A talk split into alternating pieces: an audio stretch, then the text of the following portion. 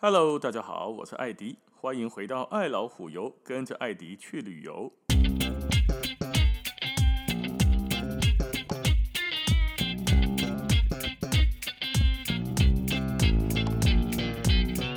我们今天来讲一个狮子一把火烧出慕尼黑的故事。在说故事之前，先跟大家说，今天我的声音听起来会有一点大舌头。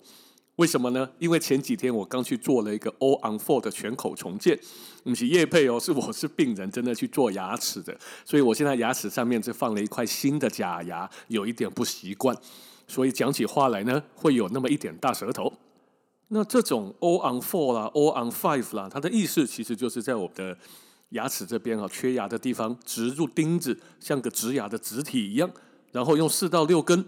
就做了全部植牙的那些植体代替了它、啊、做成一排的假牙，好处就是可以不用像一根一根植牙的方式呢补骨粉啊、旷日费时啊，看很久要一根一根的去弄它，一天手术就完成了。所以我后来选这个，因为实在是、啊、牙齿不好、哦、那又要拖很久，只不过就一开始的时候稍微需要一点习惯，而且也 不, 也不是很便宜哦，做一排的牙齿也要六十到七十万。可是跟植牙一根一根比起来，嘛差不多介多啦。你植牙如果一整个上排十几颗，嘛爱开七八十、八九十、一百万，对吧？所以如果有一些朋友牙齿不是很好的，有需要到一整排这样弄的，我们可以交流一下，我有亲身经验。OK， 好，那我们就开始今天讲慕尼黑了。慕尼黑这是一个在德国南部巴伐利亚州的首府，以前的名字叫做明兴，明天的明，高兴的兴，明兴。因为以前德文的翻译叫做明星，就直接翻译明星，就翻译成明星了嘛。后来用别种发音的方式，才会变成了慕尼黑。不过我个人觉得慕尼黑这个名字较好听啦。慕尼黑本身是德国第三大的城市，是德国经济、文化、科技啊、交通的中心之一哦，也是欧洲最繁荣的城市之一。被称为百万人的村庄，因为为什么叫村庄呢？它还留有传统巴伐利亚古朴的风情。城里面见不到太多什么大型的高楼大厦啦，都是一些罗马、哥德、巴洛克、洛可可式的建筑、啊、随处可见。老城区的感觉很明显，教堂也比比皆是。平均你看我们家今天给每一万人就有一座教堂。哦，那教堂非常非常的多。慕尼黑还是欧洲安全指数最高、犯罪率最低的大都市。啊，我们都知道啊，去欧洲的时候治安都不太好，不是偷你，就是扒你，就是抢你，对吧？在慕尼黑安全指数非常高，算是最高啊，所以去慕尼黑旅游呢，可以相对安心一点。我去慕尼黑的时候呢，我是没有被偷被抢过了。但但是我在那边有一个亲身的经验，我印象很深刻。后来我还回去把这个包装给找了出来。大家晓得我们以前去欧洲带团也好啦，干嘛出国、哦、总是会随身带着一点药品或者是一些这种益生菌、哦、下面 OK 泵、哦、三回让我们出国的时候以备不时之需嘛，水土总有不服的时候，尤其是你如果当领队带团、啊哦、三蹦五时你就是蹦不出来，还是蹦太多，还是怎样麻烦，所以我们常常出门的时候都会带着益生菌。益生菌我也吃过很多种厂牌，有一天也不是有一天，很多次哈、哦，跟假掉补伤好，假做些包马补伤刚刚。有一个品牌让我在慕尼黑人家给我试试看的哈，哎，我觉得还不错，这边跟大家分享一下。那一个那一个是台湾做的益生菌哦，叫做乔洋生医，乔巴的乔啦哈，西西洋的洋，乔洋生医做的享健，享受健康，啊，根本是健康系的健呢，好，就是建国北路的那个健，享健益生菌。我吃下去之后蛮有用的。是很顺，而且、哦、那个有一些皮肤的一些会瘙痒啊，你去欧洲很干燥，对不对？我不知道是不是这个原因哦。我吃那个益生菌，我皮肤不会干燥，不会痒，就是会干呐、啊，但是不会痒。所以后来我去欧洲，我几乎都带这个牌子的益生菌，台湾制造的还不错用，马博刚盖鬼哦，也市面上好像也不是那么容易买得到吧？是人家给我的，想见不妨可以参考看看，以后去欧洲的话，好。继续讲慕尼黑，又又看又插到别的话题去了。为什么叫做狮子一把火烧出慕尼黑呢？因为这个就提到了有一个巴伐利亚公爵叫做狮子亨利，外号啊，是他促成了慕尼黑的建立哦。现在每年六月十四号是慕尼黑的城市纪念日，慕尼黑会举办很多的庆祝活动啊。据记载呢，在慕尼黑建成之前，伊萨尔河的哇靠一条河流、哦、只有一座木头桥，位于慕尼黑的北部。这个桥是谁的呢？这个桥是一个叫做奥托的主教，属于弗赖辛教区。这一个主教的小兰进前把讲过啊，贪污啊，在、呃、舞弊，然后敛财，造就了文艺复兴吗？每一个主教哈、哦，几乎卖过每一个，很多手上哪有不过点油水的，对吧？这一座桥呢，就是这个主教的油水来源。它作为征收盐税的重要关卡。在当年呢，这一座桥是所有盐商要从萨尔兹堡去到德意志神圣罗马帝国皇帝所在地，叫做奥格斯堡的必经之路。意思就是说，你卖盐货到这个奥格斯堡，你要留下买路财啊。那到了西元的一一五六年，刚刚讲的这一个公爵啊，狮子亨利，一直看靠腰挤弄你在谈主教又这么爽，平常还要受万人的敬仰。他妈的，我这个钱我也想要分。好，他就跟这个主教说，我要另外盖一座桥，我也要来分这一笔钱。当然跟主教就发生了很大的争执。那他就要跟主教说，那你用你的木头桥，我盖我的石头桥。主教嘛别送啊，主教说你把它弄成石头桥，又宽又大又好走，干不是跟我抢客人吗？喂，两个人发生了很严重的争执后呢，一气之下，狮子公爵哈堵拦一把火，就把木头桥给烧了。然后就真的在慕尼黑盖了一座石头桥起来。那么这个公爵把木头桥给烧了，石头桥又盖起来之后，运往奥格斯堡的盐商当然就改道途经慕尼黑这里啦，就经过了狮子公爵的路啦。这个时候奥托主教白白就损失了丰厚的税收，没送啊，我一独揽呢，气愤之下他一撞就告到了神圣罗马帝国的皇帝那边。当时的皇帝呢叫做巴巴罗萨，就是红胡子，这一个红胡子大帝佛里德里希一世。争执、哦、持续了两年多，到现在在讲小哥赶快了吧，告来告去都是一两年两三年的争执。两年多之后呢，到了一一五八年的六月十四号，六月十四哦，现在叫城市纪念日嘛，对吧哈？那个时候的六月十四号呢，一一五八年红胡子大帝做出的决定，被叫做奥格斯堡宗爵，确定了慕尼黑这个城市，就是狮子公爵的城市，拥有的征收关税和铸币，这钱币的那个权利。那关税收入的三分之一要分给奥托主教，因为他本来是人在收钱的嘛，对吧？那不过至此同时呢，皇帝也就给了慕尼黑建立市场的权利喽。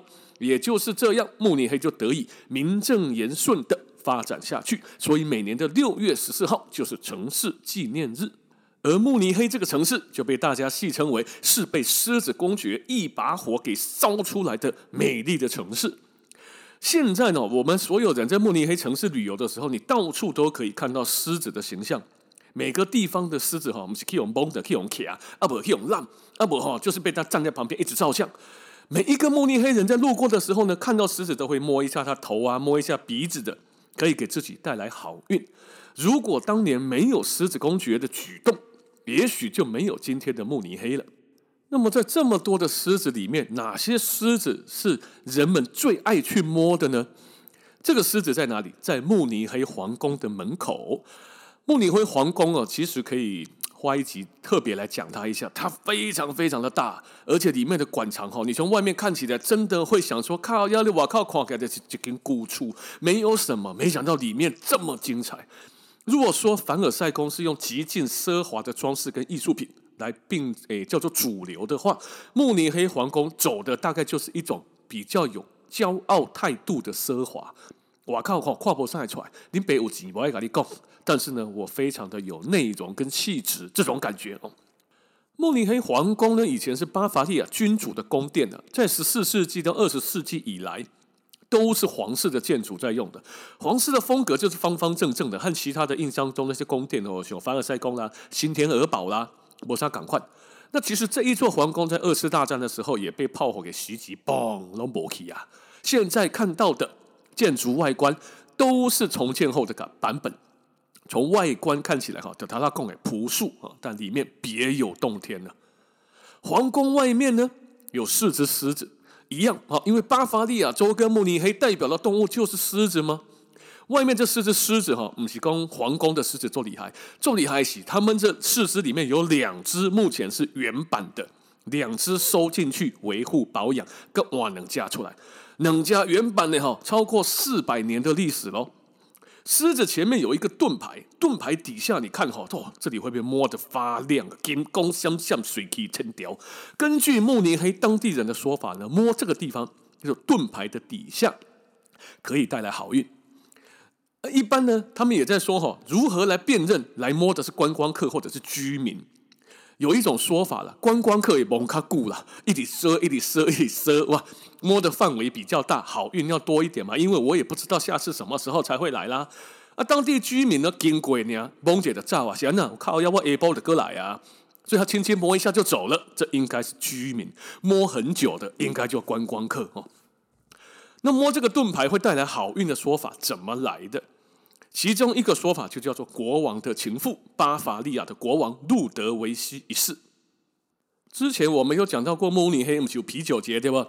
啤酒节就是伊拉伊加银豹特蕾莎公主，一八一零年的十月十二号，那时候还是王储的路德维希一世跟公主特蕾莎结婚嘛，在慕尼黑的草坪上举办了庆祝活动。后来因为每年大丰收，就变成一年又一次，当尼德在庆祝，当尼德在狂欢，后来就变成了啤酒节了。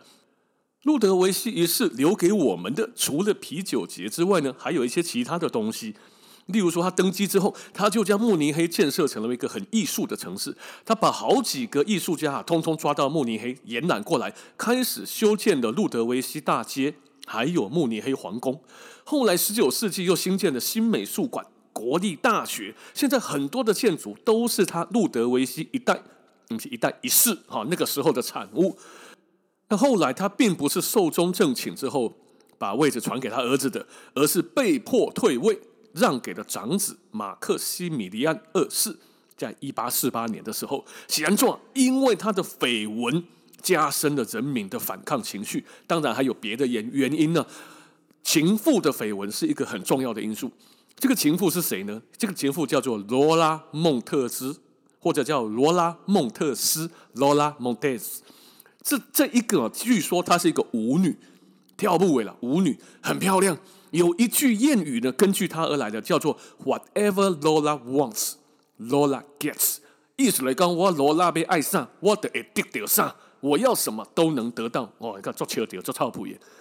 她哦，这一个罗拉蒙特斯呢，是来自南美洲和德国的混血美女，风情万种。三十六个选秀里面的第一名。后来成为路德维希一世最宠爱的情人，因某个特蕾莎嘛，这是情人。众多的情人里面排名首位，对，众多的名人来对其中一个，而且是第一名。王后去世之后，路德维希一世立刻把他封为伯爵哦，直接封爵。以前我们应该有讲到过，封爵是很困难的，没想到他直接封了一个舞女当伯爵。路德维希天真的以为给他一个爵位，立刻就能把他当皇后，或者是为了让她以后当皇后来铺路。可是没想到的是，路德维希一世可以给她封号，却不能给她贵族的血统跟身份。一八四八年的时候，路德维希一世正式提出要把曾经当过舞女的罗拉抓进来当皇后。闹可怜，卑贱的舞女要当圣洁的皇后，不可能。上至王公大臣，下至平民百姓，一致反对。每个人都对国王比出了中指，哼，闹科林，甚至举行了大规模的游行示威。在这个时候呢，路德维希一世身为一个国王，他就面临了两种选择：第一，承认自己一时，哎，跟上一时糊涂，色欲熏心，被妖媚所惑，愿意收回成命，放弃这个卑贱的女子，成为伯爵的决定。这样子他就可以继续的稳稳当当的快快乐乐的做他的国王。可是路德维希一世哦，诶，不按那走呢，他选择了第二条路。我宁可抛弃王位，我也不会离开我心爱的女人。上演了一出不爱江山爱美人的好戏。您别哈，皇帝别跟着啦，我要跟我的爱人双宿双栖。那这个狮子跟这又有什么关系？这个狮子是这样呢，在人民反抗的时候呢，这个事情就被巴伐利亚当地很多人不爽嘛，还示威游行嘛，其中就有个学生写了封抗议信，把这个信贴在了慕尼黑皇宫的门口，就到一家塞呀呀。隔天早上，路德维希一世看了这封信之后，突然告按照我们现在的这个政治人物的说法，叫做震怒，桌子一拍，一定要抓到做这件事的犯人们。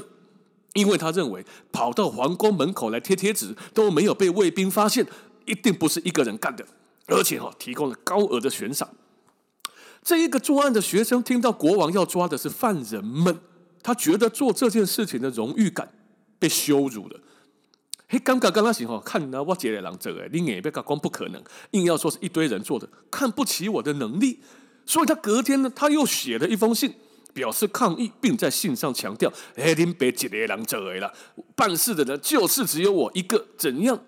当晚他重施故技，要把抗议信贴在皇宫门口的时候，他的寇小江康南笨笨的，皇宫的守卫立刻就逮到他了，把他带到国王的面前审判。为什么容易逮到？